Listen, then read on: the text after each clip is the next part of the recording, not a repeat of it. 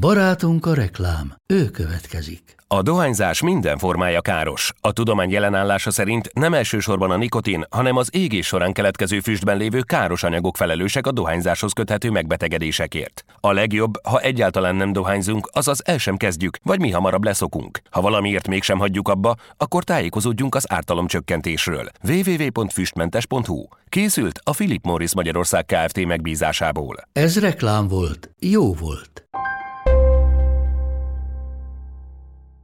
Futás közben hallgatok podcastokat. Most már ugye alapvetően úgy kezdtem, hogy brazil podcastokat hallgattam, ugye ez természetes. Milyen meglepő. Mert, igen, mert ugye éjszaka lejátszottak brazil meccseket, meg dél-amerikai, mit tudom, Libertadores kupa meccseket. nincsen podcastja? Nem tudok róla. nem, nem politikai Hát egyébként egyszer-egyszer azt is, de reggel felkeltem, mielőtt futottam, megnéztem az eredményeket, és akkor letöltöttem a YouTube-ról valamelyik már fent lévő podcastot, amit közvetlenül a meccsek után készítettek, és akkor azt futás közben meghallgattam, és akkor már tudtam nagyjából, hogy mi történhetett azon a mérkőzésen, ki játszott, ki nem játszott, milyen érdekes események voltak. Aztán utána ugye elkezdtem magyar podcastokat is hallgatni, és most legújabban a The Athleticnek a podcastjait is hallgatom. És az a baj, hogy Egyébként ehhez a mennyiséghez keveset futok. Tehát ultramaratonistának kéne menni. Egyébként az a hogy én is ezt érzem, és ezért is jutott eszembe ez a kérdés. Egyrészt azért, mert ezúton is szeretnék megköszönni ezt a rengeteg meghallgatást, feliratkozást, törődést, amit kaptunk tőletek az elmúlt hetekben. Mióta újraindult a podcast, azóta szárnyal a teljes terjedelem, tehát azt hiszem a 20-ból nem csúsztunk ki Magyarországon az összhallgatottságban, de volt olyan időpillanat, amikor a hatodik leghallgatottabbak voltunk az előző héten, olyanok mögött, mint Balázsék, Friderikus. Szeretnénk azt hinni, hogy ez nem azért van, mert három adás volt, hanem azért, mert igen. Ennyire hiányoztunk. Korábban egyébként előfordult az, hogy vettünk föl több adást egy héten, és akkor nem ugrott meg ennyire. Úgyhogy tényleg köszi. És nekem is ugyanez az érzésem ezzel kapcsolatban, hogy annyi minőségi podcast van egyébként most magyar nyelven is, hogy én meg nem vezetek eleget ahhoz, hogy, hogy ezeket meghallgassam. Én is egyébként sportolás meg autóvezetés közben szoktam ezeket általában fogyasztani. Lényegi kérdés milyen fülessel csináljátok, mert futás közben borzasztó nehéz podcastet hallgatni. Én találtam egy nagyon jó fülest. Ez nekem is probléma volt, mert volt, amelyik kiesett állandóan a fülemből, ugye, hogy nagyon nehéz futni, hogy 10 méterenként megállsz és felveszed a fülhallgatót. Az a legrosszabb, amikor beleakadsz a És találtam egy, most nem akarok márkát mondani, hogy miért, de találtam egy olyat, amelyik ilyen kampos. tök jó, nem kampós, hanem, hanem nagyon jó szivacsos a, a fülbe dugható Még része, és akkor így gyönyörűen megkapaszkodik a, a fülben belül, és nem, nem esik ki, mert ugye a legnagyobb probléma az ez szokott lenni, vagy le, nálam legalábbis ez volt, hogy elmozgott, és most már ez megy. Én autóvezetés közben egyébként azért nem tudok podcastet hallgatni, mert olyankor káromkodom. Tehát az, az, ja, azzal, töltöm, igen, azzal töltöm az időt, hogy káromkodom, tehát hogy részt veszek a közlekedésben. És akkor kitalálsz, kitalálsz újabb cifrább? Persze, persze, igen, igen. Tehát nem az úgy a sima assza meg, meg ilyenek, az nem játszik, hanem olyan szépeket. Ilyen személyre szabottak vannak igazából. Meglátok valakit, és akkor őrá szabom. De úgy, hogy a, lehetőleg a kinézetét is ócsárold. És hát nem feltétlenül egyébként a, a vezetési stílusát, az autóját, néha egyébként igen, tehát valamikor kinézetét is. no, akkor kezdjünk. Igen, az autóvezetés kapája vagyok. Ez a teljes terjedelem. Magyarország első futballpodcastja Baumstark Tiborral és Bognár Domával. A hétvége eseményeinek a felidézése következik most, ez lesz az első ilyen adás ebben a szezonban, ugye eddig csak szezonbeharangozóink voltak, és szerintem kezdjünk is itt a hétvége rangadójával, annak Mondtad, is a végével. Vagy... Egri Viktor. A, hát most Sze- lehet, hogy mondta a Tibi. Igen. Mondta, de mondta teljesen Tibi. jogos, igen, nem, nem biztos, hogy... Bemutassalak titeket, vagy az megvan? Az megvan a főcímben, azt Ádi, Ádi okay. elmondja, Rendben. és Egri Viktor csatlakozott hozzánk. Mit kell mondani most rólad egyébként, ha bemutatlak, mert a Digisport hát, volt kommentátora, lehet a szabadúszót, lehet szabadúszót mondani. Hát átmenetileg egy szabad fuldokló lenne igazából, ami így fedni a valóságot, de nem, hát most legfőképpen a, ugye az Unibetnek dolgozom, podcastokban, meg gamerkedem, amit persze a fiam röhög, ugye, hogy futballmenedzsert játszom, hogy ez a legmenőbb dolog a fiatalok szerint a világon, hát igen.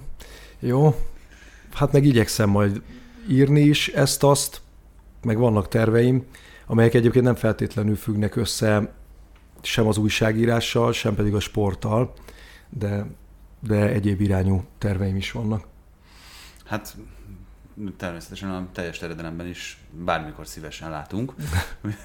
Nem biztos, hogy ebből fogod eltartani magadat és a családodat, de, de Kár. szeretnénk segíteni legalább ennyivel.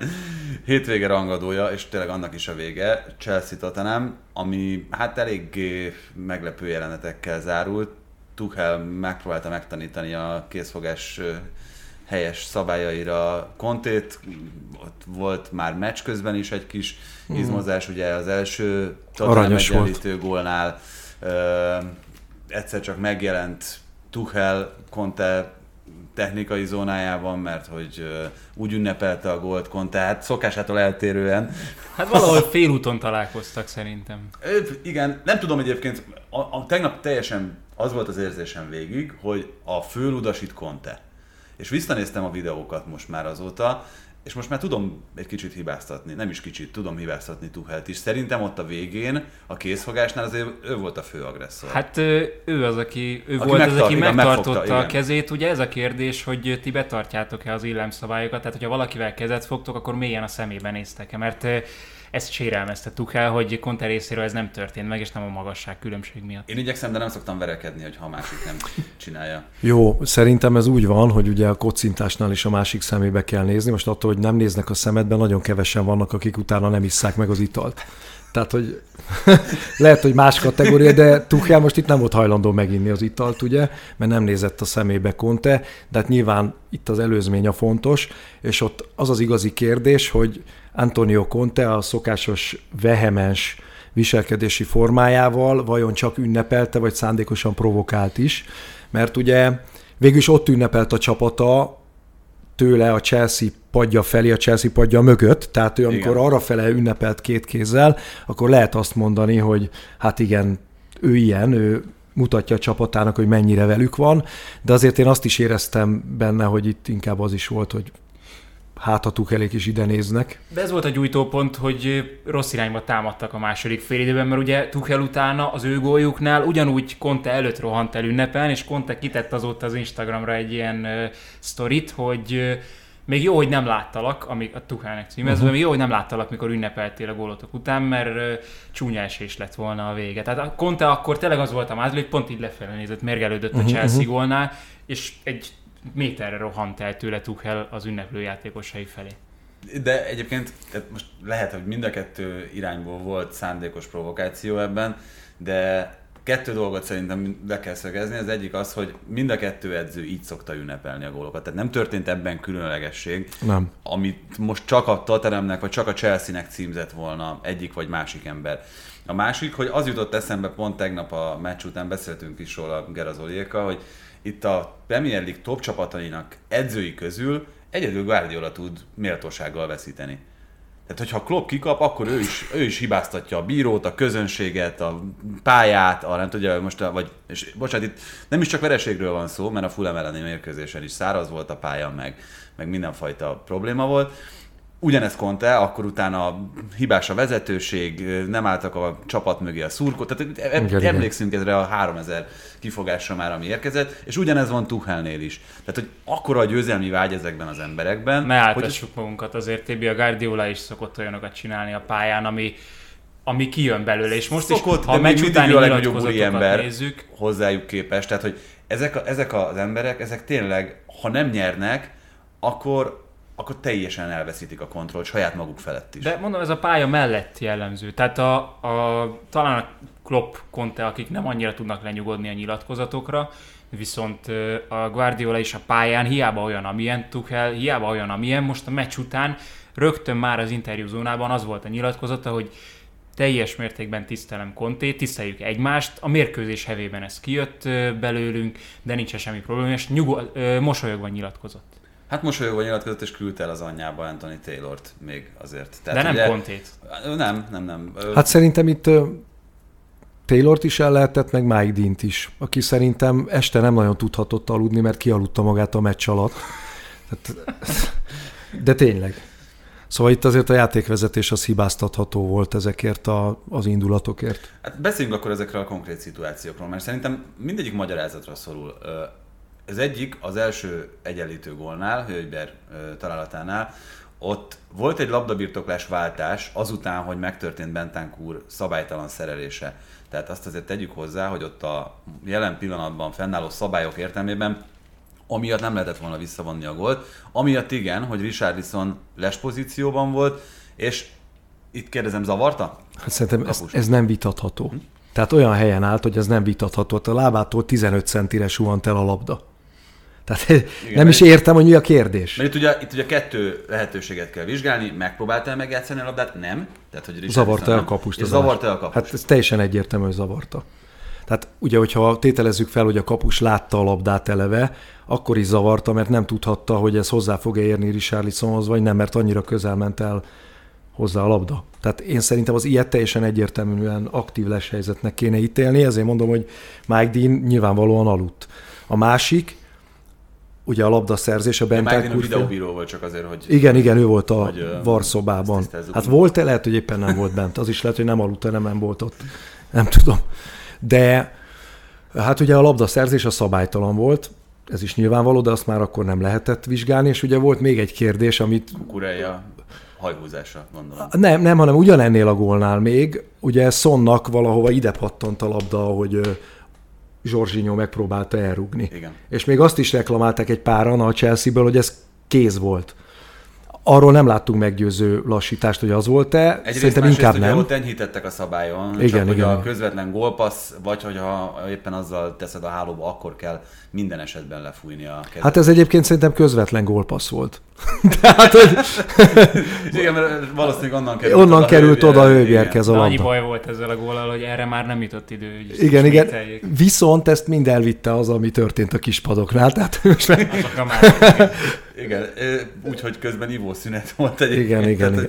Elég sok minden volt egyszerre, amire lehetett figyelni. A másik pedig, és itt is szerintem egy kicsi szabálymagyarázattal érdemes kezdeni, ugye nem fújta le, nem vette észre a játékvezető, és egyébként ez nem is feltétlenül várható el, hogy azt észrevegye, hogy a partjelző ott pont a szemközti oldalon állt, hogy Romero a hajánál fogva lehúzza a földre kukuráját. Pedig elég jó rálátása volt arra a szituációra. Tehát ami, amelyik ismétlésben a legjobban látszott, a, egy ilyen hátsó ismétlés volt a szögletnél, konkrétan Taylornak a, a látóterének a közepén volt ez a szituáció. Igen. És itt is a, a lehetőségeket vegyük végig.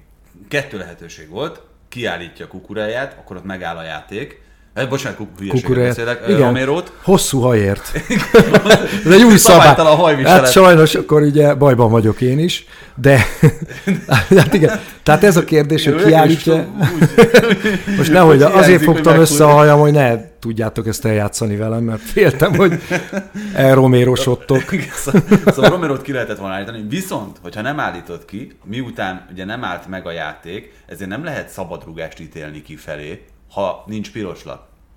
Úgyhogy ha azt uh-huh. Mike Dean úgy ítélte meg, és itt akkor megint ez kérdés, hogy, hogy azért, hogy valakit a hajánál fogva lehúzza a földre, azért nem kell kiállítani, hát ez nagyon nem pályára való moment. Egyrészt, másrészt meg, hogyha Mike Dean csak kihívja emiatt a játékvezetőt, akkor az utólag a videó megnézése után dönthetett volna úgy, hogy nem ad piros lapot, de szabadrugást ad kifelé.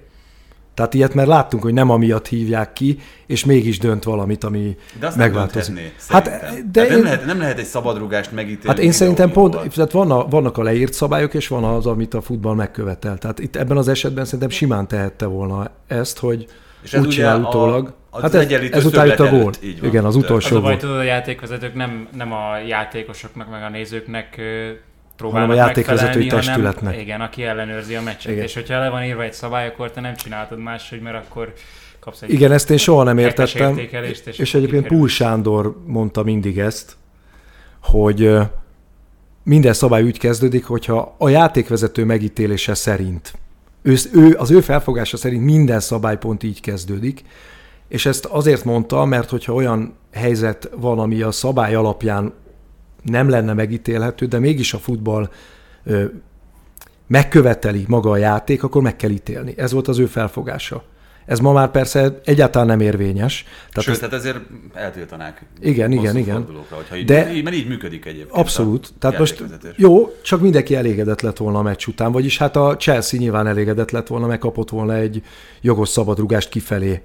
És megnyeri a meccset. És megnyeri a meccset. És szerintem a Tata nem sem szólhatott volna egy szót sem. Tehát ne, ezzel Jobb nem lehet... Chelsea, hát nem, Na, nem is de nem, nem azért, hanem még hogyha a szabályok ellenére ítélte volna meg ezt a játékvezető, akkor sem szólhatott volna, mert most mit mondanak, hogy hát Romero nem tél... igen, nem volt olyan nagyon durva, hát szóval meg tényleg ez, hogy hosszú a haja, miért hosszú a haja, tehát ezt mondhatták volna még. De Szóval itt a negyedik játékvezetőt is kiemelném, aki egyébként lehet, hogy pont megint a kispadokkal volt elfoglalva, de ha nem azzal van elfoglalva. Volt dolga, tehát igen akkor ő is láthatta volna ezt, és szól, segíthetett volna, mert annyira tiszta volt a rálátás, gyakorlatilag meg kell nézni a lassítást, hogy a, a még talán Loris is tökéletesen látta a saját kapujából, mert annyira nem állt senki Romero és Kukurejától egészen a Tatelem kapujáig. Igen, és elővették egyébként azt a jelenetet, ami még a meccs tizedik percében történt, amikor Kukureja elég keményen odacsúszott Romerónak, hogy állítólag ezt hordozta végig, és hogy ennek volt a megtorlása ez, ami azért Romero már egy-két meredek. dolgot hordozott magában, ott havertz találkoztak Igen. a legtöbbet, az gyönyörű volt. Igen, Romero a szívében sok mindent hordoz, amit nem biztos, hogy kéne. Egyébként, amiről meg nem esett szó, amit a, a fejében kellene, azt... hát nem az a higgadt típus, igen. Tehát ő neki ez a legnagyobb hiányossága a futbalistaként, mert szerintem... Miközben fantasztikus igen. felépítésű... Többi adottsága, nagyon gyors, nagyon jól olvassa a játékot, csak egyszerűen néha elborul. De a második Chelsea gól az szerintetek teljesen szabályos volt? Hát milyen labdaszerzés volt Kulibalitól, hogy két kézzel odament, és Kulusevskit így ledobta a földre. És erről nem voltak külön lassítások, de érdemes megnézni azt a labdaszerzést. És egy olyan játékban, amit a Chelsea játszott a mérkőzés nagy részében, ahol ugye a letámadásának köszönhetően labda, labdákat szerez, ott nagyon-nagyon sok múlik a játékvezetőn, hogy mit enged Persze, meg a labdaszerzéseknél. És egyébként nekem az volt az érzésem, hogy ilyen szempontból Taylort viszont egyáltalán nem hibáztathatja a Chelsea, mert a labdaszerzéseknél gyakran engedett meg nagyon sokat. Kukurejának például kifejezetten sok olyan belépője volt, ami gyanúsan szabálytalan volt, de ő elengedte.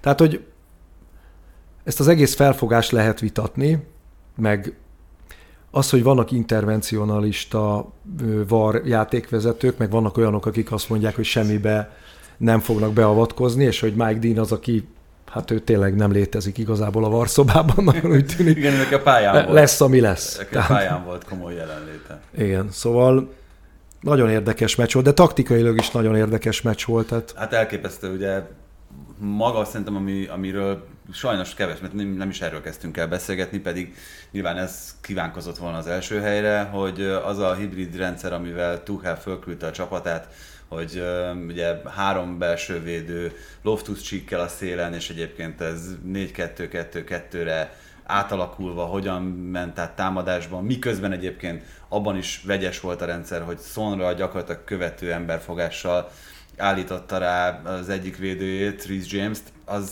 az, az valami mesteri volt. Hát meg ahogy a, ugye felépült a játék, és akkor visszavonult a Tate, nem félig egyébként nyilvánvalóan tudatosan adták át a helyet, bár ennyire nem gondolták. Tehát, hogy itt a, azt hitték, hogy majd ha megvan a labda, abból tudnak indulni, de az volt a zseniális, hogy a Chelsea úgy tudott visszatámadni, hogy nem tudtak indulni. Igen, gyakorlatilag folyamatosan nyomás volt. Igen. Tehát e, e tekintetben biztos, hogy Tuchel túljárt Conte eszén, de hát, hogy felálltak, akkor meg ugye egy 2-4-4 volt a felállásuk a, a Chelsea-nek a Tottenham ellen, tehát, és ugye állandóan változott, az volt az egyetlen biztos pont az első négyesben, hogy Loftus Csik volt kint a jobb szélen, és a másik három játékos folyamatosan változtatta a helyét, tehát hol Mount helyezkedett Loftus Csik mellett, és Sterling középen, és Havertz a bal szélen, hol Mount a bal szélen, Havertz a másik oldalon Loftus Csik mellett, tehát ez egy nagyon komoly kihívás volt a Tottenhamnek, és ott az első félidőben talán a Chelsea el is dönthette volna ezt a meccset, hogyha egy picit jobban sikerül egy-két megoldás. Hozzátenném, hogy az, hogy Conte milyen szenzációsan építette fel ezt a csapatot, és hogy még ebben a szorult helyzetben is mire képesek, azt nagyon jól mutatta, hogy gyakorlatilag olyan 60. percig összesen volt kettő helyzete a Tottenhamnek, de mind a kettő olyan, hogy lemaradt róla a rendező, mert annyira gyorsan jött a, a Chelsea akciója után. Tehát ez a villámgyors kontrába átlépünk, gyors labdák fel, ugye az egyiknél Szeszenyon került a védők mögé, a másiknál Kén, és Kénnek az be kellett volna rugnia. Tehát az egy olyan zicser, amit Kénnek be kell lőnie egy ilyen meccsen. Hát igen, ugye az előző szezonban lemértük jó néhány meccs alapján, azt hiszem, hogy már nem emlékszem a pontos számra, de 12 és 13 másodperc között jött ki egy átlagos Spurs támadás, ami hátulról a védőktől indul. Döbbenetes. Igen. Tehát azért azt is meg tudták csinálni, mert ugye a letámadás ellen, ami működőképes lehet, hogyha nem tudod kihozni a labdát, az nyilvánvalóan a hosszú átadás, és mind a kettő helyzet ebből adódott, tehát az nem egy felépített labda kihozatal volt, hanem két hosszú indítás, és sikerült a védők mögé kerülni. Tehát én nekem az az érzésem, hogy ez a Tottenham ez tényleg egy roppant nagy erő lesz most a Premier League-ben, hogyha egy ennyire taktikailag rosszul sikerült mérkőzésen is ilyen jól tudnak kijönni. És ez, de a kezdés egyébként nagyon jól mutatta szerintem, tehát hogy lehet, hogy jó volt Tuchel terve, de 5 percig az volt az ember érzése, hogy minden párharcot a Tottenham nyer meg, és mindegyikbe ők érkeznek jobban, és a Chelsea meg kicsit, mint hogyha ilyen puhányan ö, kezdett volna, aztán átfordult ez. Még amit ide akartam mondani, hogy már az első fordulóban az Everton ellen is látszott, hogy a Sterling, amit magával hozott a City-től, hogy ő, hogy ő itt pontosabban amit levedlett a City után, hogy itt szabadabban játszhat, az nagyon jól áll neki, csak hát, hogyha nem tud befejezni a Chelsea, akkor ez, ez gond lesz. Ez, te, te, te, tökéletes szerintem is a felvetés, mert pont amit az előbb mondtál itt a helycserékkel, a mozgékonysággal, az egész támadás dinamikájával kapcsolatban, nagyon jó, de ki fogja szerezni a gólokat? Hm. Mert ez itt, tehát hogy ez Sterlinggel valóban egy szenzációs játékos vettél, ugye ez, ez a félelem esetleg fennállhatott a másik City-től eligazolt játékos, a Gabriel jesus is, de ő neki azért egyelőre most itt a hétvégi meccs azt mutatja, hogy e tekintetben is jobb kvalitásai vannak. Hát az egy másik történet. Tehát én azt hiszem, hogy Sterling két olyan klubtól jön, ahol ő nagyon gólerős tudott lenni, tehát azért a múltjában ez benne van, viszont leépülőben van, tehát ez az előző szezonban tökéletesen látszott, hogy már nem is számítottak rá annyit, de ez azt hiszem, hogy ez volt a, a tyúk. És a tojás az az volt, hogy eleve nem volt annyira eredményes már, és így kevesebbet játszott. Tehát, hogy ebből visszajöjjön egy játékos, és ismét megtalálja azt a formát, amiben mondjuk két szezonnal ezelőtt volt a Cityben, amikor csomóan azt mondták, hogy hát a világ legjobb formában lévő játékosa. Akkor volt 20 valahány, 27 gól talán, amit Igen. minden tét meccsen szerzett. Igen, tehát hogy nagyon nagy kérdés, és főleg azért, mert hogy látjuk, hogy itt azért játékosok jó kvalitású, tehetséges futbalisták évek óta megégnek a Chelsea támadó szekciójában. Még akkor is megégtek, amikor BL-t nyert a csapat. Tehát, hogy konkrétan. Tehát, hogy ez, ez, ezért egy óriási nagy kérdés, és Mountnak az előző szezon az még gólszerzés szempontjából is egészen jól sikerült, de most ő is úgy tűnik, hogy olyan elég lassan indul be, tehát itt volt neki kettő olyan helyzete, amit be kellett volna lőnie, az egyik az talán James adta be, és ott második félidőben 5 méterről elrúgta a kapu mellett, és az elsőben meg volt egy olyan, hogy gyönyörűen visszacselezett a jobb lábára, és simán ott volt a kapu egész bal oldala, és előtte csúnyán fölé. Tehát ez a nagy kérdés a Chelsea-nél. A Tottenhamnél pedig ezen a meccsen szerintem azt lehetett látni, hogy miért is kellett Richarlison. Tehát ez nagyon jól látszott, amikor váltani kellett, és amikor gyakorlatilag két ékre átálltak. Igen. Ez egyébként azért Kontétól nem egy nagyon megszokott lépés. Hát nem. Viszont nagyon logikusnak tűnt. Abszolút. Igen, igen, nagyon logikus Sőt, volt. az is, hogyha most nagyon itt cizellálni akarjuk, akkor az is 4-2-2-2 Az 4-2-2-2 volt, amikor megvolt a labda, teljesen egyértelműen, igen, tehát ez a brazil, tehát ez a brazil felállás, Iskola. ugye ezt azért mindenki átveszi lassan, de, de jó, lassan. jó lassan, de hogy kontétól ez, mert így most azért, hogyha megnéz az ember, azért is jó Richarlison, mert hogyha a támadók közül bárki nem áll rendelkezése bármelyiknek a helyén tud játszani, tehát tud Kén helyén, Son helyén, Kulusevski helyén. Jó, mondjuk te 60 millió fontért tudjon is. Igen, igen, de hogy ezért egy jó választás. És mellette meg tudnak vele taktikát váltani, és tudnak kétékkel játszani. Kén Richarlison az szerintem egy elég jó duó.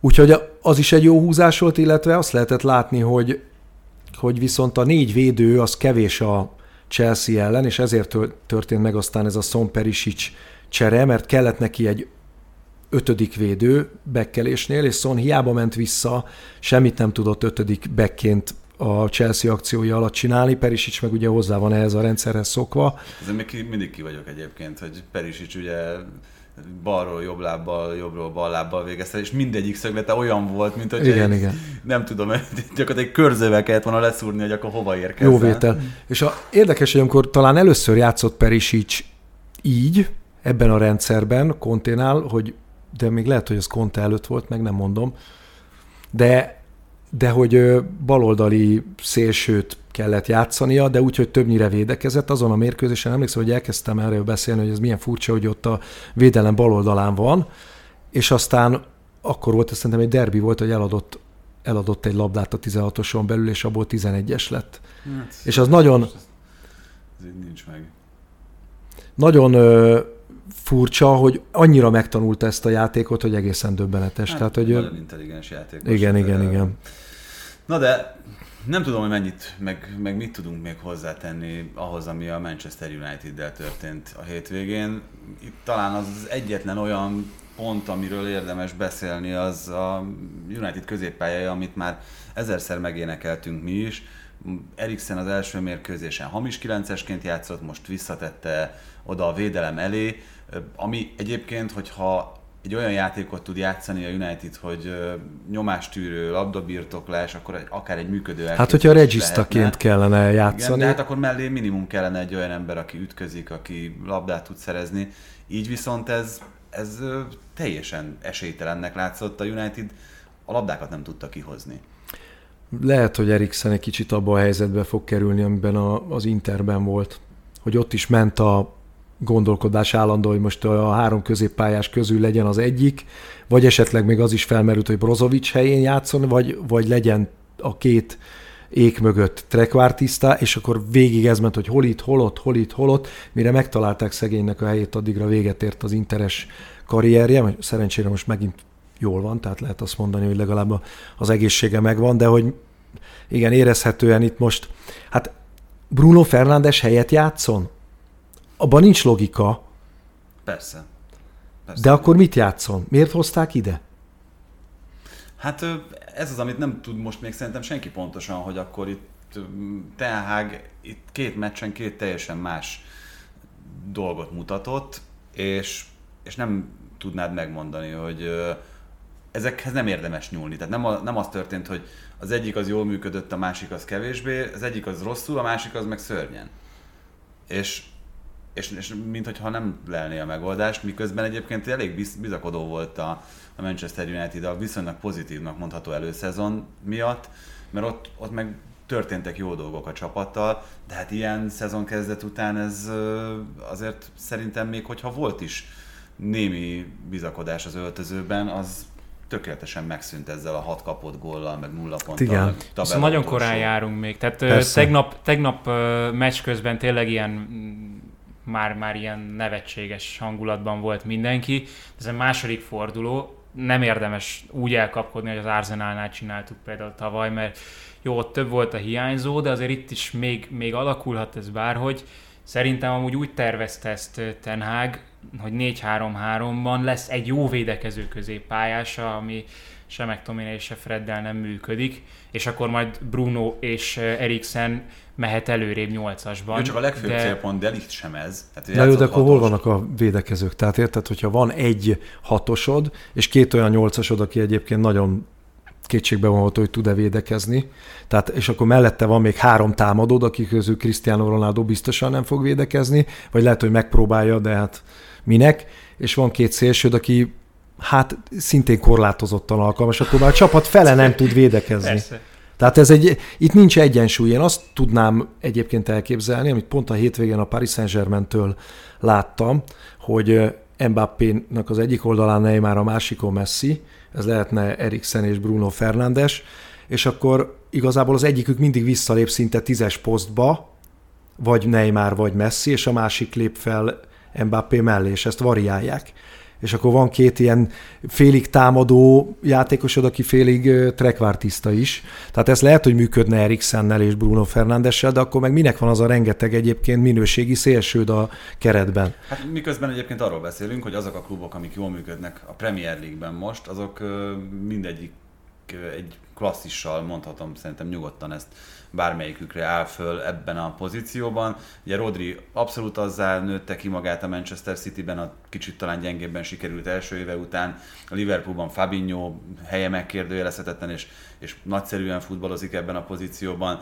Hőbier a Tottenhamben pontosan elvégzi azt a munkát, amire Conténak ott szüksége van. Kanté ugye most szegény megint megsérült, de hogyha ő van, akkor azért nagyon sokszor mutat világklasszis teljesítményt, tehát hogy ez egy nagyon-nagyon meghatározó játék, meg pozíció minden egyes És csapatban. máshova is vezet, mint ahol most vagyunk a kérdéssel, tehát nem, itt nem Tenhágot kell elővenni első körben, meg nem is feltétlenül a játékosokat, hanem azt a szervezetlenséget, ami a United klubján belül uralkodik. Nem is tudom, vagy Márk, vagy, vagy Muraközi Balázs írta ki, hogy egy kamera milyen jól jönne erre a középpályára, és ott volt, megszerezhető volt, biztos, hogy volt a Unitednak arra kerete, hogy, hogy egy, egy kamerát, egy hasonló játékost, egy Bissumát megszerezzen, és szó nem volt ilyesmiről, hanem teljesen másfelé megy ez a klub, és Tenhágot megértem akkor, amikor egy ilyen meccs után arról beszél, hogy most ő itt nem tud mit csinálni, hogyha ilyen egyéni hibák vannak.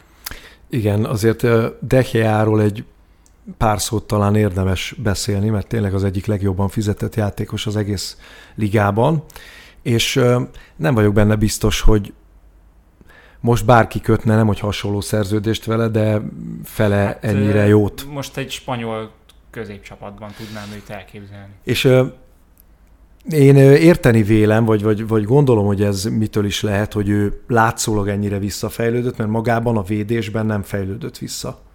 Azt hittük. De, igen, de, de hogy szerint, jó, szerintem saját maga önbizalmát már elveszi egy idő után, hanem szerintem az a probléma, hogy a futball az előző 5-8 évben nagyon-nagyon sokat változott, Ugye amikor elkezdődött ez a nagy letámadásos időszak, akkor rengeteg csapat játszott úgy ellene, hogy nem tudták laposan kihozni a labdát, nem voltak még ezek a gyönyörűen felépített labdakihozatalok, amelyekből most már tényleg már a, a Premier League utolsó helyén állók közül is több képes nagyszerűeket alkotni, hanem rugdosták fel a labdákat egy csomószor, és most meg azt látjuk, hogy az, az a Ten Hag féle fociban a, ki kéne passzolni a labdát, és Decheának, mint hogyha ebben nem lennének meg azok a kvalitásai, amik szükségesek. Tehát ő nem ennek, igen, nem ennek a korszaknak a kapusa. Tehát ezt tudomásul kell venni, hogy amikor volt a nagy váltás, ugye, hogy már nem lehetett kézzel megfogni a hazaadásokat, akkor is egy csomó kapus képtelen volt, akkor még olyanok is voltak a kapusok között, akik egyszerűen nem tudtak a mozgó labdába nagyot belerugni, mert nem voltak hozzászokva, nem, nem kellett. Megfogta persze. a labdát kézzel, aztán kidobta. Hát, vagy kézből, vagy, kirúgta, kézből kirúgta. Tehát ott kellett, kellett egy csomó új típusú kapus, akiknek a nagy része természetesen olyan volt, aki sokkal fiatalabb volt az előző generációnál, néhányan tudták a, az idősebbek közül felvenni az új stílust. Most ez is egy új stílus, hogy neked most már nem felrugnod kell a labdát, hanem egyébként Kérdéses, hogy Donnarumma hiába fiatal, de hogy nem tartozik-e ugyanezek közé, akik annyira bizonytalanok lábbal, hogy ezért nem lehetnek már a mai rendszerben igazán kiemelkedő kapusok, hogy mert hogy a labda kihozatalnál nem azt kell mondanunk, hogy hogy állt fel egy csapat, hogy a tíz mezőnyjátékos hogy állt fel, hanem a kapus mezőnyjátékos a labda kihozatalnál. Persze, hát meg mindig menekülő út négy, kell, hogy legyen. A... Igen, van egy négyvédős labda kihozatal a legtöbb, de az öt, ötös egyik sarkánál van a kapus, az egyik belső védő az ötös másik sarkánál, a másik kihúzódik a jobb szélre, és a balbek meg a bal oldalon, és így állnak négyen, és a kapus az egyik a négy mezőnyjátékos közül. És Dehel nincs azon a szinten lábbal, legalábbis ahogy én látom, hogy ő ebben szerepet tudjon vállalni. Erről beszélek, amikor azt mondom, hogy, hogy a felépítéssel van a gond a klubon belül, mert ez, tehát ez nem tegnap derült ki, hogy de nem tudom úgy lábbal játszani, hanem évek óta ott van ez a probléma. Évek óta ott van a védekező középpályás probléma is. Igen. Na hát, ha már védekező középpályás probléma, szerintem nagyjából ugyanez a felvetés teljesen jól átvezet Olaszországba és az ottani szezonrajtra, és a bajnok bemutatkozására mit várhat a szezontól egy olyan csapat, amelyik a Benacer Krunic belső kettőssel kezd az ellen. Jó, azért van egy tonáli is ott, nem? Hát még ugye nem biztos, hogy a második fordulóban lesz. Könnyen elképzelhető, hogy csak a harmadikban tud beszállni. Ugye az Atalanta ellen játszik majd a Milán. És annak ellenére, hogy itt az emberek nagy része az nagyon pozitívan viszonyult ehhez a Milán győzelemhez az Udinéze ellen, 4-2, ugye több mint 70 ezer néző a San Siro-ban, nagyon nagy hangulat, Rebic nagyon nagyot játszott, Dekételáre bemutatkozott, tehát voltak tényleg olyan jelek, amik, amik mindenképpen bizakodással tölthetik el az ember, de a két kapott gól az Udinézétől, mind a kettő oldalbeadásból, az szerintem rámutat bizonyos hiányosságokra. Krunic játéka ugyancsak, és az, hogy, hogy Junior Messias még mindig kezdő ebben a csapatban, az, az megint nem a feltétlenül a, a megdönthetetlen erőt. Hát mire gondolsz, hogy Szuszót vissza kéne hozni? Hát nem Vagy Castillejót? Nem, oda kellett volna igazolni. Hát igen. Valakit esetleg. De még lehet. Nem nézett ki Brian Diaz rosszul most ezen a mérkőzésen. Ugye róla azt mondtuk az előző szezonban, hogy miután covidos lett, utána, mintha az árnyéka lett volna. Na jó, de az az előtti szezonban, tehát akkor nem... De le... volt egy nagyon jó ősze tavaly. Hát, hát ö, tavaly volt egy, tavaly előtt ugye iszonyatosan rossz szezonja volt, és már úgy volt, hogy visszaengedik a kölcsönből, nem kell, és akkor mint a három vagy négy fordulóval a vége előtt eldöntött egy fontos meccset, és akkor igazából az utolsó négy fordulóban játszott jól. Különben iszonyatosan súlytalan, ami hát a súlyából adódóan, tehát, vagy a tömegéből, de hogy ő, őt azért könnyen elnyomják, és hogyha éppen nem egy olyan ellenféle játszik, ahol ezek a kis flickflakok működnek, hanem egy keményebb védekező középpályás, amilyen például Válasz nem az Udinézéből, van ott, akkor szerintem az elég hamar meg tudja félemlíteni őt, vagy legalábbis ez a benyomásom, és az egész előző szezonja úgy indult, hogy még talán a tavaszból kifolyólag az előtte lévő utolsó néhány fordulóból egész jól játszott, de utána megint az Abraham diázott, azt mondod, hogy árnyék önmagának, szerintem ő egy árnyék. Tehát, hogy alapvetően egy árnyék, aki néha megtestesül, igen. ha, ha úgy jön a fény. De most, most egyébként most test volt, most megint test volt ezen a Igen, mérkőzésen, de hogy ez mennyire... Jobbak közé tartozott. Abszolút, most. de hogy ez mennyire köszönhető az Udinézének. És mennyire jó, hogyha egy ilyen játékosod van ott, akiről nem tudod éppen, hogy árnyék lesz-e, vagy test. Tehát én szerintem ott is van probléma, de tényleg ez a belső középpálya, hogy ez hogy fog működni, hogy nem tudom, hogy Bakayoko... Bakayoko állítólag a Nottingham Foresthez fog aláírni ezen a héten. Hát én őt például ebben a helyzetben biztos, hogy nem engedném el. Hát ott nagyon-nagyon vékony a Milán a középpályán. Ugye beszéltünk arról, Benasser szerintem egy jó választás. Ő, abszolút. Tonál is nyilvánvalóan az, mellé, hogyha, hogyha ők ketten vannak, de tényleg mi van, hogyha itt a kettőjük közül bármelyik megsérül? Ott, ott tényleg csak Krunicsot, és már Krunics ott játszatása is kényszer megoldás. Ezt akartam kérdezni ugye felvezetőben. Csak jót ö, olvastam Pobega előző szezonjáról. Pobega Adli ugye még azok, akik, akik esetleg számításba jöhetnek a belső posztokon. Igen. Hát Pobega ugye egy egyébként várakozáson felül teljesítő Torinóban a jobbak közé tartozott. De szerintem ez Tök nem más szint. ugyanaz a szint, igen. Meg, meg kell nézni, meg Adlit is meg kell nézni. Hát Adli a borzalmas Bordóból jött. De tényleg az borzalmas volt az a csapat, és ott sem feltétlenül azt a játékot játszotta, ami a Milánban a két szűrő egyikeként elvárható lenne. Meg Tehát... ugyan, ugyanaz a probléma vele, amit Brahim Diaz-zal kapcsolatban mondasz. Van egy Brahim Diaz, van egy Deketelare, van ő, Adli, akik hát együtt nincsenek 100 kilók. Úgyhogy... Hát ez... ólom mellényben kell játszaniuk. De nem, hát nem tudnak, nyilván Adli sem az az ütköző alkat. Tehát neked olyan ember kellene egy, mint Kessié. Hát Bakayoko a hármuknál nehezebb. Igen. Egyedül. Tehát én, én Bakayokot ilyen szempontból megtartottam volna, vagy ilyen okokból, de azért az azt gondolkodtat el ebben, hogy végül is az előző időszakban, amilyen döntést a Milánnál hoztak, az mind bejött. Tehát ezért kételkedem abban, hogy a kételkedésemnek van-e oka. Igen, mert Tehát... én is azt gondolom egyébként, hogy ugye eleve nagyon későn kezdődött ez az átigazolási időszak Maldini szerződés hosszabbítása miatt, vagy annak a bizonytalansága miatt.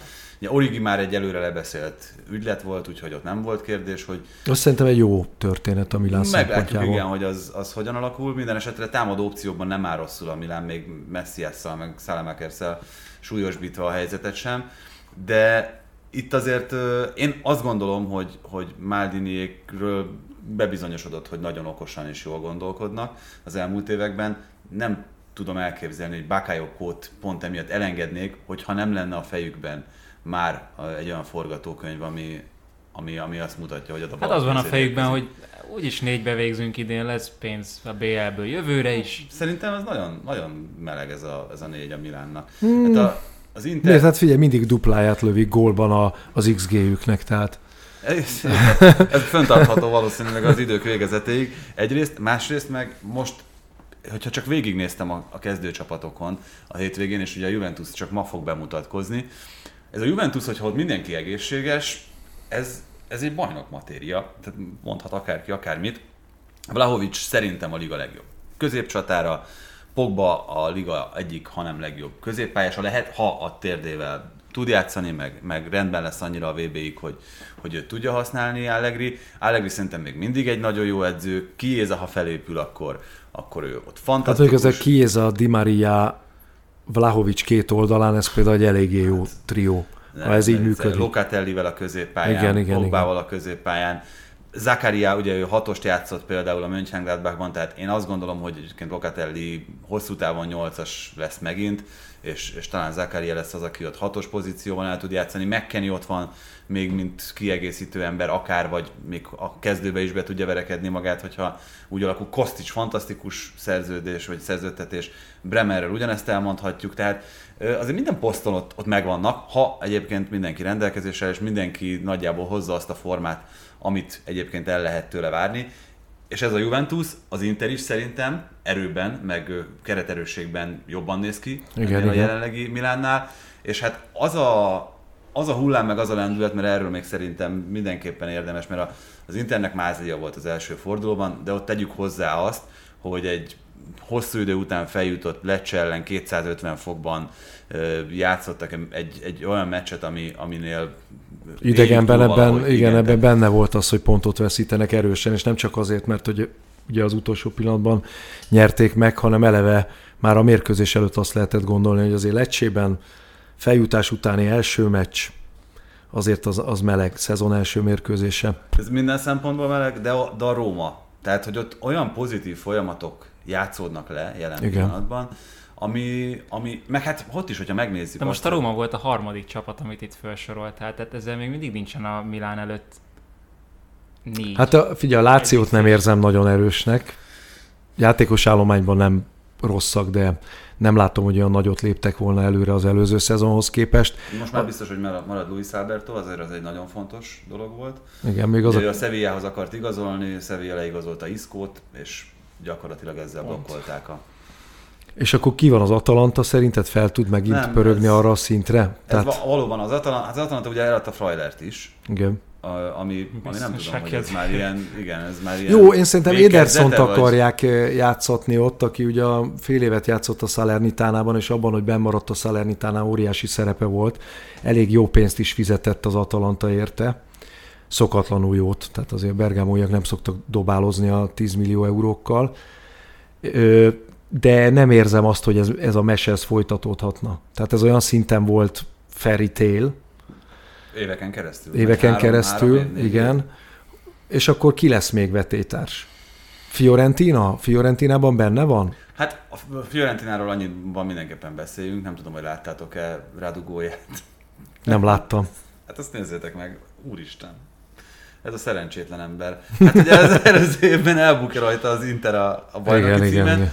És most ugye az történt, hogyha a kedves hallgatóknak is javaslom, hogy ezt nézzék meg, hogy a mérkőzés hajrájában egy beadást lehúzott, és beesett vele a kapuba. Oh. a hosszún, a hálóba, és az a durva, hogy az összes mai oldal, mai, mai lap, a La Gazzetta dello Sport, a Corriere dello Sport és a Tutto Sport címlapján is ott van Radu, hogy az előző évben a Scudetto, most egy ajándék a Fiorentinának, azzal nyert a Fiorentina a Cremonese ellen, Aha. tehát hogy az... Mondd, hogy ő volt a kezdőkapusod a fantasyben. De, hogy is. Jó, mondjuk nekem a kedvencem. Jó, de annyira hihetetlen egyébként, hogy ez a Radu mennyire jól mutatott, amikor... Genovában? Igen. Hát igen. Iszonyatosan jól mutatott Genovában, és De akkor szerencsé. megkapta az esélyt az Internél arra, hogy elbukja a bajnokságot, élt is vele. És akkor most ez. Tehát, hogy... Jó, de ez, tényleg ez már ilyen számnivalóan sajnálatos ez az egész történet, mert egyébként tényleg nem, egy, vagy nem volt egy rossz kapus, ebből nem tudom, hogy ki lehet-e jönni. Hát így, ráadásul az újságárusnál mindenhonnan visszamosolyogsz, hogy beejted a kaputba a labdát, azért az nagyon rossz de lett. úgy, hogy beesett, fogta a labdát fönt, és, és azzal beesett a hálóba. Hol beszél? Valahol beszéltél, hogy kéne egy második kapus. Hova Cremonézéhez? A Cremonézébe, igen. A Bayern, a hallottam. Bayernnél beszéltük, hogy Neuer Milyen jó lenne. Egy Rádu, megbízható, van megbízható, jó. Azt hittem, hogy van valami külön Cremonéze blog, és akkor ott Nem, de hát ezt annak a verbális változatában hangzott el, hogy kéne egy második kapus. Ezt nézzétek meg. Na de akkor Róma, szóval um, tök pozitív minden, és akkor jön ez a tegnapi meccs, ahol először csak furcsája az ember, hogy Mourinho miért középpályásokat cserél be csatárok helyére.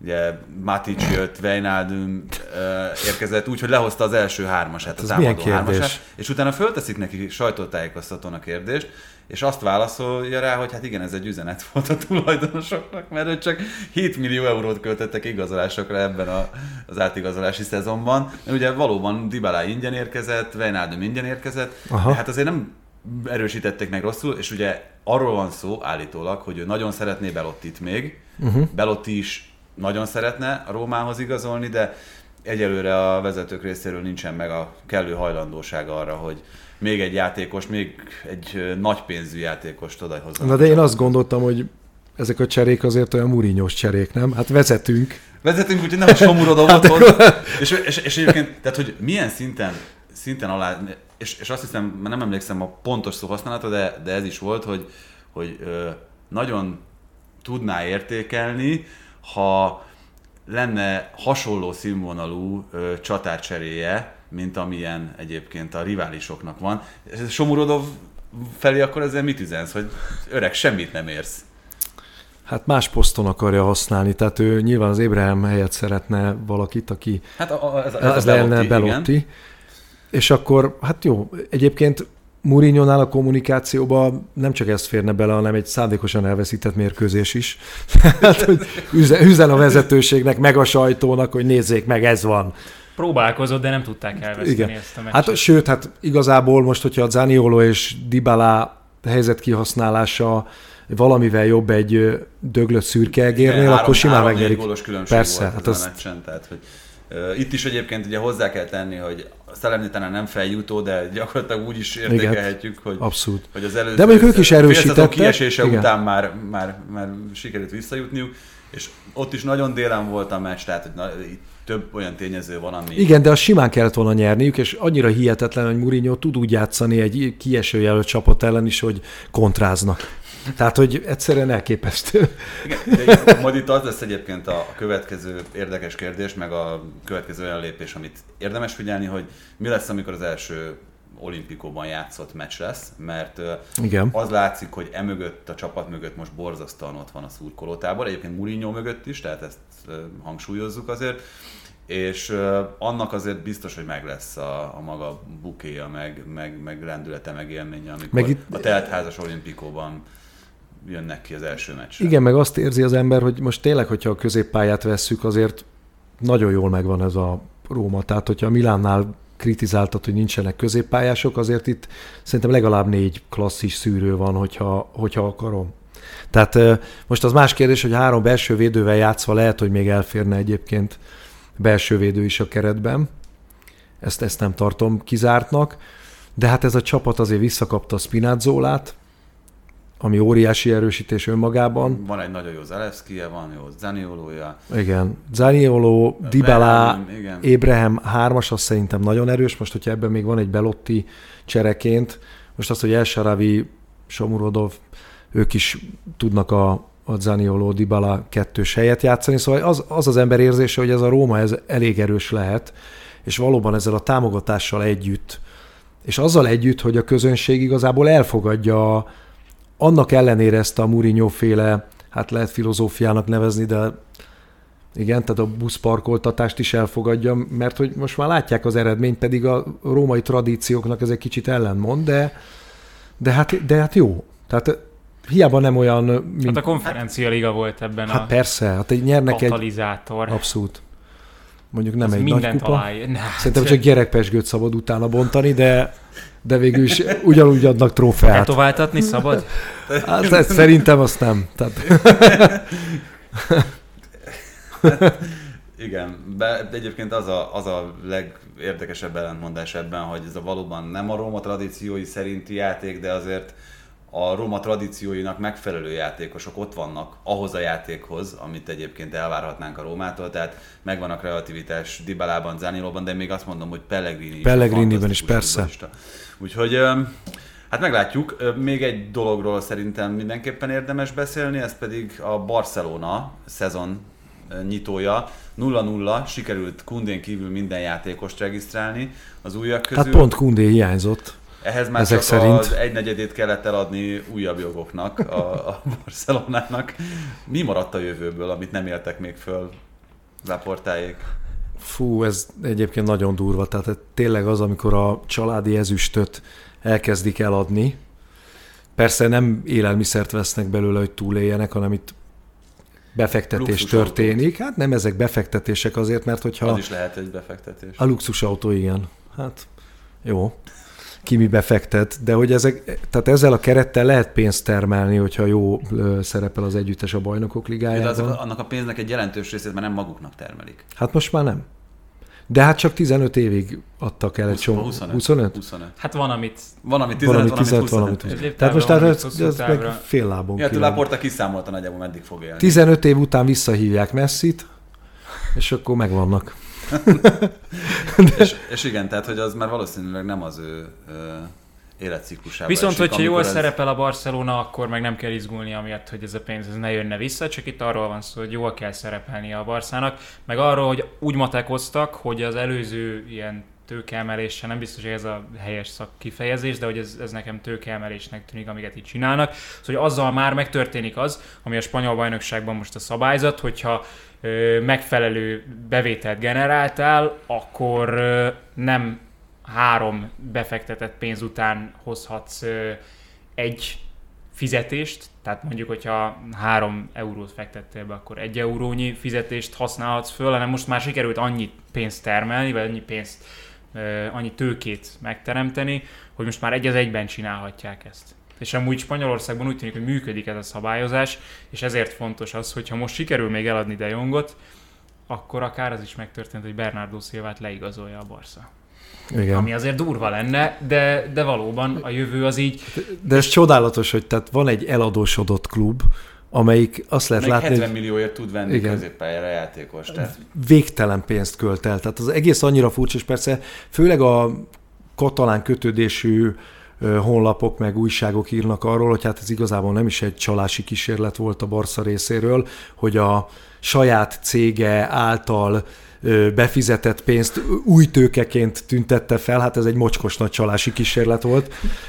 Ezért meg is büntette őket gyakorlatilag a liga, mert egy 37,5 milliós adót most be kell még fizetniük, ami euróban persze semmiet nem tétel egy eladósodott klubnak, de hogy, hogy ilyenekkel próbálkoznak, és közben tényleg öntik a pénzt, és mi van akkor, hogyha most meg fog sérülni négy kulcsjátékos, és az összes lóvék kidobott pénz lesz, és mit tudom, nem jutnak be a nyolcba a bajnokok ligájában, és nem, nem kezd el dőlni a lé, akkor eladnak még 25%-ot a megmaradt ez üstből, vagy mi lesz? Hát meg itt most szerintem egy, ezt megtanulhatta a világ az elmúlt években, hogy egy csomó olyan külső körülmény van, egy járvány, ami miatt hiába kalkulálsz te hatalmas bevételekkel, mert nyilván ez annak is szól ez az építkezés, meg arról is szól, itt Laportáék gondolkodása alapján, hogy azért is hozunk ide klasszisokat, azért is hozunk ide magas profilú játékosokat és olyanokat, akikre kíváncsi a közönség, mert őt meg fogják nézni a tévében, őt meg fogják nézni a stadionban,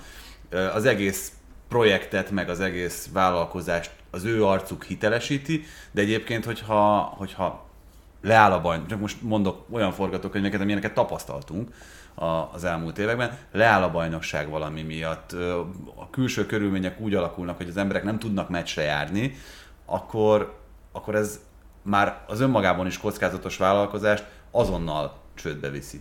Abszolút. Csődbe vinni. Ezt hittük Bartomeunál is, hogy ennél már nincsen lejjebb, és amikor másfél milliárd eurókkal dobálózunk, mondhatjuk azt, hogy nincsen ennél lejjebb, de, de mindig lesz annyival lejjebb hogy, hogy egy Barszánál meg tudják oldani azt hitelezésből, hosszú távú hitelekből, hogy... Igen, hogy most okay. mi van? Most akkor megint eladnak 25%-ot a televíziós jogaikból. Hát és akkor mi van?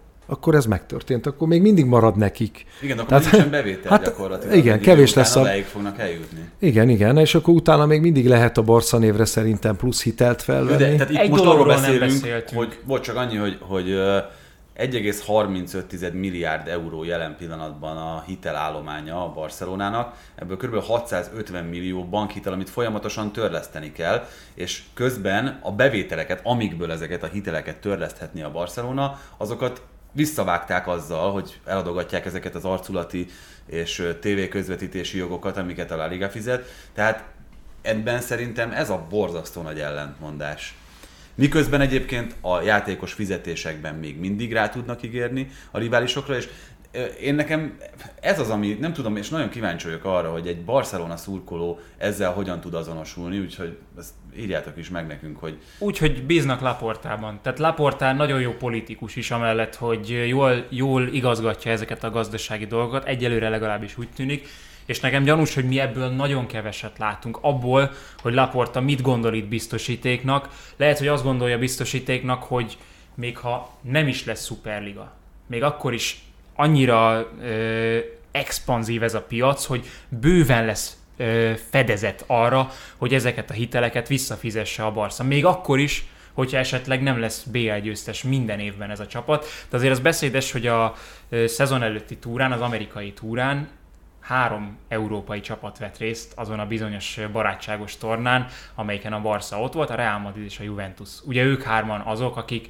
még nem hátráltak ki a Superligának a tervei mögül, de ugye tényleg amiket kénytelenek voltak meghozni Cseferinék változtatások a bajnokok ligájában, hogy még jobban kiszolgálják a nagy klubokat, az mind a, a Barca mellett szól, és a Laportának ezen lépései mellett, bár lehet, hogy még így is ezekkel a hitelekkel lépés hátrányba kerülnek majd a, a többiekkel szemben. Itt nagyon nagy a rizikó szemben. szerintem, tehát ezekben a lépésekben nagyon nagy a rizikó, szokatlanul nagy. Kéne egy őszinte interjút csinálni Laportával. Hát csak... azt igen, csak találd meg azt a szert. Tehát, hogy azért az nem annyira könnyű. Harry Potterben van a Veritas szérum. Igen, tényleg, tehát akkor meg is van. Kéne itatni Laportával. De hogy ugyanakkor meg egy elég szomorú képet is fest ez az egész nemzetközi labdarúgásról, hogy a kicsiknek a reménytelenségét ez tovább növeli, hogy egyszerűen a nagyok nem tudnak megbukni. Nem tudnak megbukni. Az a helyzet. És ezt ö, szerintem rohadt nehéz lehet elkönyvelnie olyan csapatoknak, amelyek állandóan loholnak, és próbálnak odaérni, és akkor mitől három évre odaérnek, de tudják, hogy öt évre már nem fogok tudni, vagy tízre. De ezt nem csak a kicsiknek, Viktor, ezt azoknak is nagyon nehéz elfogadni, mint amilyen egyébként például a Róma, hogyha már beszéltünk róla, amelyik az amerikai tulajdonosokkal azt mondja, hogy megpróbálunk a kereteken belül építkezni. Tehát amit egyébként az előző, meg a mostani Financial Fair Play az UEFA-nál megengedett, azt szerint próbáljuk meg felépíteni akár a 2, 3, 4 vagy 5 éves terveinket és projektünket, és Mondok nagyobbat még a Rómánál, bocs, Bayern München. Bayern, Nagelsmann nyilatkozta, hogy, Dortmund, hogy igen, teljesen igen. ki vannak. Igen, igen. A, a, a német klubok, Bayern München, Dortmund, teljesen megértem az ő frusztrációt. Jó, de hogyha a Bayern ilyen helyzetbe kerülne, akkor valószínűleg ott is találnának egy hasonló megoldást. Nem, de Bayern nem, nem kerül ilyen helyzetbe, hát, ugye nyilván. a szabályozás miatt. Igen, igen, de, igen. de egyébként ezt hallottuk, amikor megtörtént a, a nagyon-nagyon mélyről való visszatérése az Internek is, hogy azért tudtak csak ilyen apró lépésenként, mert mennyi 7 évig tartott a konszolidáció, vagy 6, igen. Azért tudtak ilyen apró lépésenként haladni, amikor tényleg a békasság alól kellett visszajönniük valahogy, mert hogy ezt tették lehetővé a külföldi szabályozási keretek, miközben kiderült, hogy ezeket a kereteket bármikor egy lépéssel át lehet ugrani bizonyos szereplőknek. Igen, mondjuk a Barcelona nem került sportszakmailag annyira mélyre, mint a, az Inter vagy a Juventus. Most, most, most ez Tehát ezek a csapatok volna. most megtörténhetett volna, hát az egy érdekes helyzet lett volna, de azért azt tudomásul kell venni, hogy a Barcelonának politikai értelemben is óriási a jelentősége. Tehát itt azért a Barca Real duónál, amely mondjuk nagyon hosszú időn keresztül abszolút uralta az európai futballt, eh, más aspektusok is vannak, mint egy Internél, vagy egy Juventusnál, vagy egy Milánnál, vagy bármelyik angol csapatnál, mert ezek konkrétan politikai irányzatokról szólnak, Politikai tudom szimbólumok. szimbólumok és irányzatok, és ö, 60 éve erről szólnak, és ez az ellentét, amire felépült tényleg egy évtizedik az egész európai labdarúgás, az is egy, egy ilyen történet. Tehát, hogy ezt máshogy is lehet kezelni, mert a katalán függetlenség az nem csak a katalán függetlenségről szól, hanem annak európai meg világüzenete van. klubfelépítésről már nem is beszélve, mert Igen, ehhez tehát- szorosan hozzátartozik, hogy ugye a Barszát szociók tulajdonolják gyakorlatilag. Tehát azért az más, mint amikor konkrétan egy-egy befektető kezében van a klub. Igen, ez mondjuk Portugáliában is jellemző, ugye ott is szociók vannak egy csomó klub mögött, és Brazíliában, hogy a kedvenc területemre átevezzek, ha már van így a lehetőség, egy óceánon, akkor ott is most már egyre inkább a szociókra építenek, ugye bevétele is van belőle a klubnak, ugyanakkor ott meg is kell felelni rendszer van, tehát Igen. ott a tulajdonosi háttér is megvalósulhat a szociókkal együtt, vagy akár anélkül is, hogyha, hogyha ez így alakul. Még mielőtt befejezzük, egyetlen egy dolgot szeretnék mondani. Ha már itt azzal kezdtük a műsort, hogy milyenek a podcast hallgatási szokásaid, a fantasy már bevonzott? Nem engedem magam. Tehát e, Tudom, most hogy, mert ugye a menedzserjáték miatt is érdekes Igen. kérdés, hogy elkezdtem ez egy. Cartola nevű játékot játszani a brazil bajnokságban. ez mi? Ez is ilyen fantasy játék? Hát igen, ott is az elején van egy bizonyos összeg, amiért vehetsz játékosokat, és akkor gyakorlatilag minden fordulóban eladhatod a játékosaidat, akiknek növekedhetett is az értékük, vagy csökkenhetett, és vehetsz újakat. Ez a fantasy Igen. játék. Tehát ez egy olyasmi. De várj, tehát itt a pénzt kell növelni, és nem Hát az kapsz, értéke, hogy- de pontokat kap, hát most Ja, ja. ez Uh-huh. igazából a pontokért veszed, de hát ezt át lehet ö, pénzre fordítani, vagy az én fejemben legalábbis így jelentkezik ez, hogy ezek, ez pénz, és, de nincs meg hozzá a, a kitartásom, hogy én ezt minden forduló előtt csináljam, és akkor inkább azt mondtam, hogy nem, mert úgy van értelme, hogyha ezt mindig megcsinálod szépen, rendesen, ott vagy. Ráadásul a braziloknál olyan sűrűn van forduló, hogy ezt nem bírom követni. Tehát most a, a, ugye a világbajnokságig De figyelj, nem csak Brazíliával lehet, vagy Brazíliában lehet. Ja, de, de, de, de, de, de az csak nincs más, máshol nincsen. De ők a világbajnokságig lejátszák, a világbajnokság előttig a teljes szezont. Tehát nem érdekli őket, hogy, hogy most ez így másfél hónappal kevesebb, lejátszák a szezont, van lesznek csapatok, amelyek 75-80 meccset játszanak az évben novemberig. Tehát, hogy Madrid panaszkodik ezzel a 60 Sokkal fontosabb záró kérdés. Közelebb kerültünk ahhoz, hogy ki lesz a brazil válogatott középcsatára? fú, a Jesus miatt gondoljátok ezt a kérdést feltenni, hogy ilyen jó formában van? Elfogadod?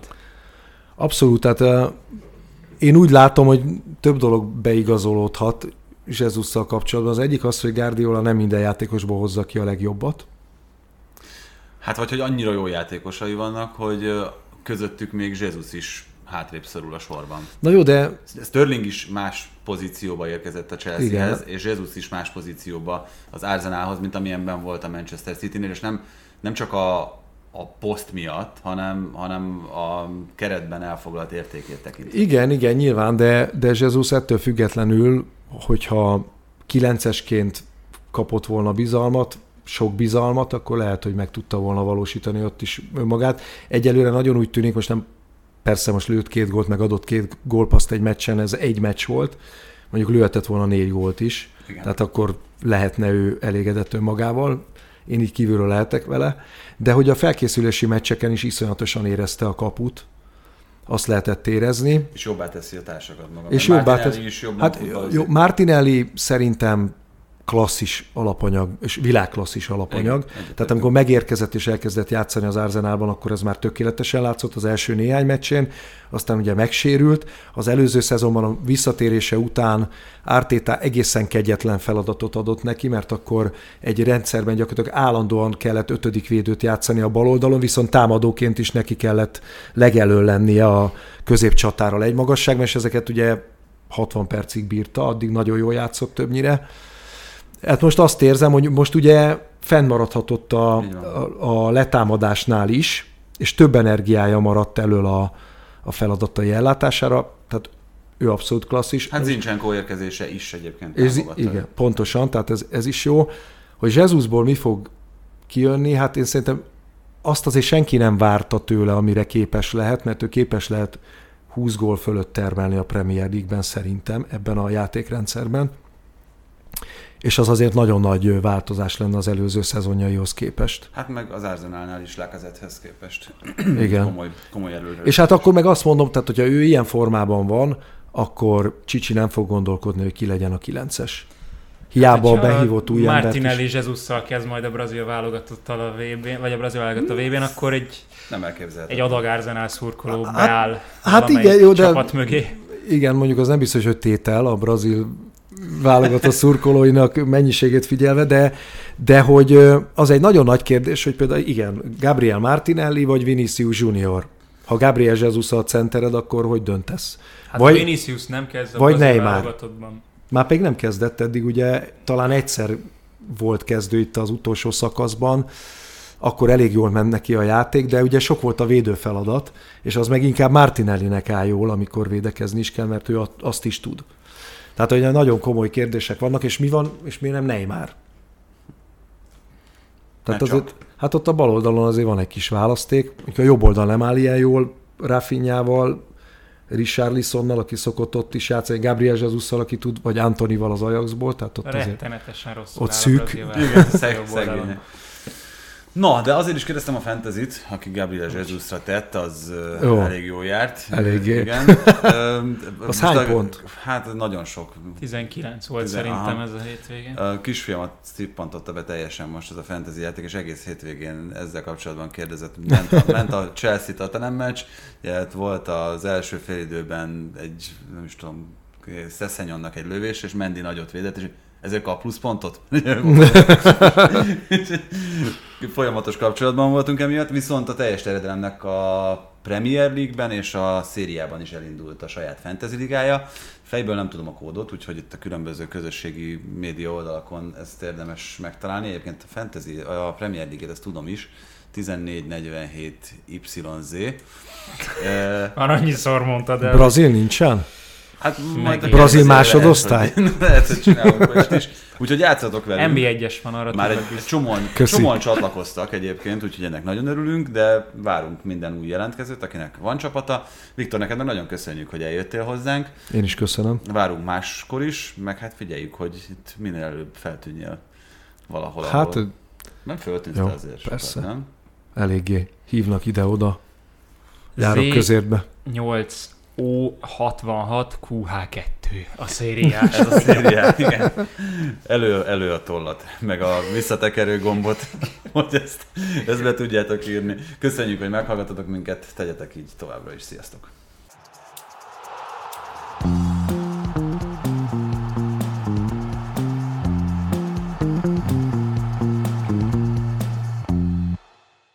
Ha más podcastekre is kíváncsi vagy, hallgassd meg a Béton műsor ajánlóját. El tudod képzelni, hogy a podcastet, amit éppen most hallgattál, fél év múlva már a mesterséges intelligencia generálja? Mi sem. De ha érdekel, eljötte már a gépek lázadása. Hallgass bele az Embertelen podcastbe. Orsós Lajos vagyok, a műsor házigazdája. Egyelőre még élőben. Egyelőre. Fedezzük fel együtt, hogyan ismerkedik, randizik, mesél és vitatkozik Betty és Péter, két teljesen mesterséges intelligencia. Lajos, a podcast címét mond még egyszer, Léci. Oké. Okay. Embertelen podcast. Ez a műsor a Béton közösség tagja.